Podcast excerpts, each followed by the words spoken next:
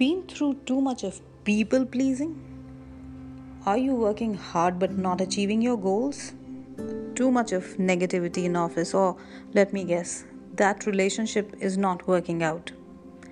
Sounds like you? Well, I'm sure all of us have been through this.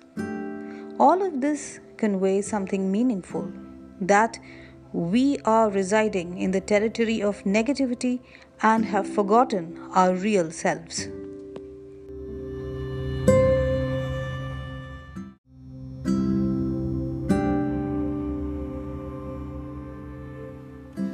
Remember, guys, we need to get out of this situation and do what we always desire. You can be the best version of yourself by following your own visions and nobody else's. To begin with, it's obvious that others may have different visions which may not be like yours, but then should never criticize them or judge them for what they are.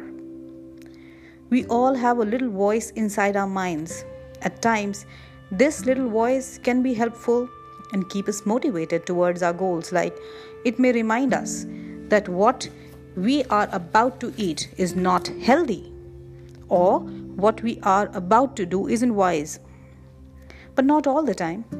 At times, this little voice can be harmful, forcing us into negative self talk. This limits our ability to believe in yourself and reach your fullest potential or become the best version of yourself. Those who find themselves frequently engaging in negative self talk tend to be more stressed out. So, keep a check on the little voice inside. Remember, thoughts and feelings aren't always reality.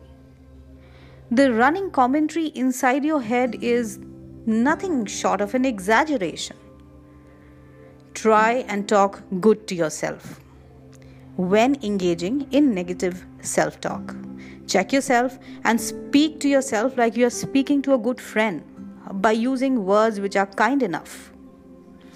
These tips can just help trigger the right emotions, make you a more positive human being, and help you achieve the best version of you. With this, I think I have given the message and will be shortly back with another episode of Be the Best Version of You.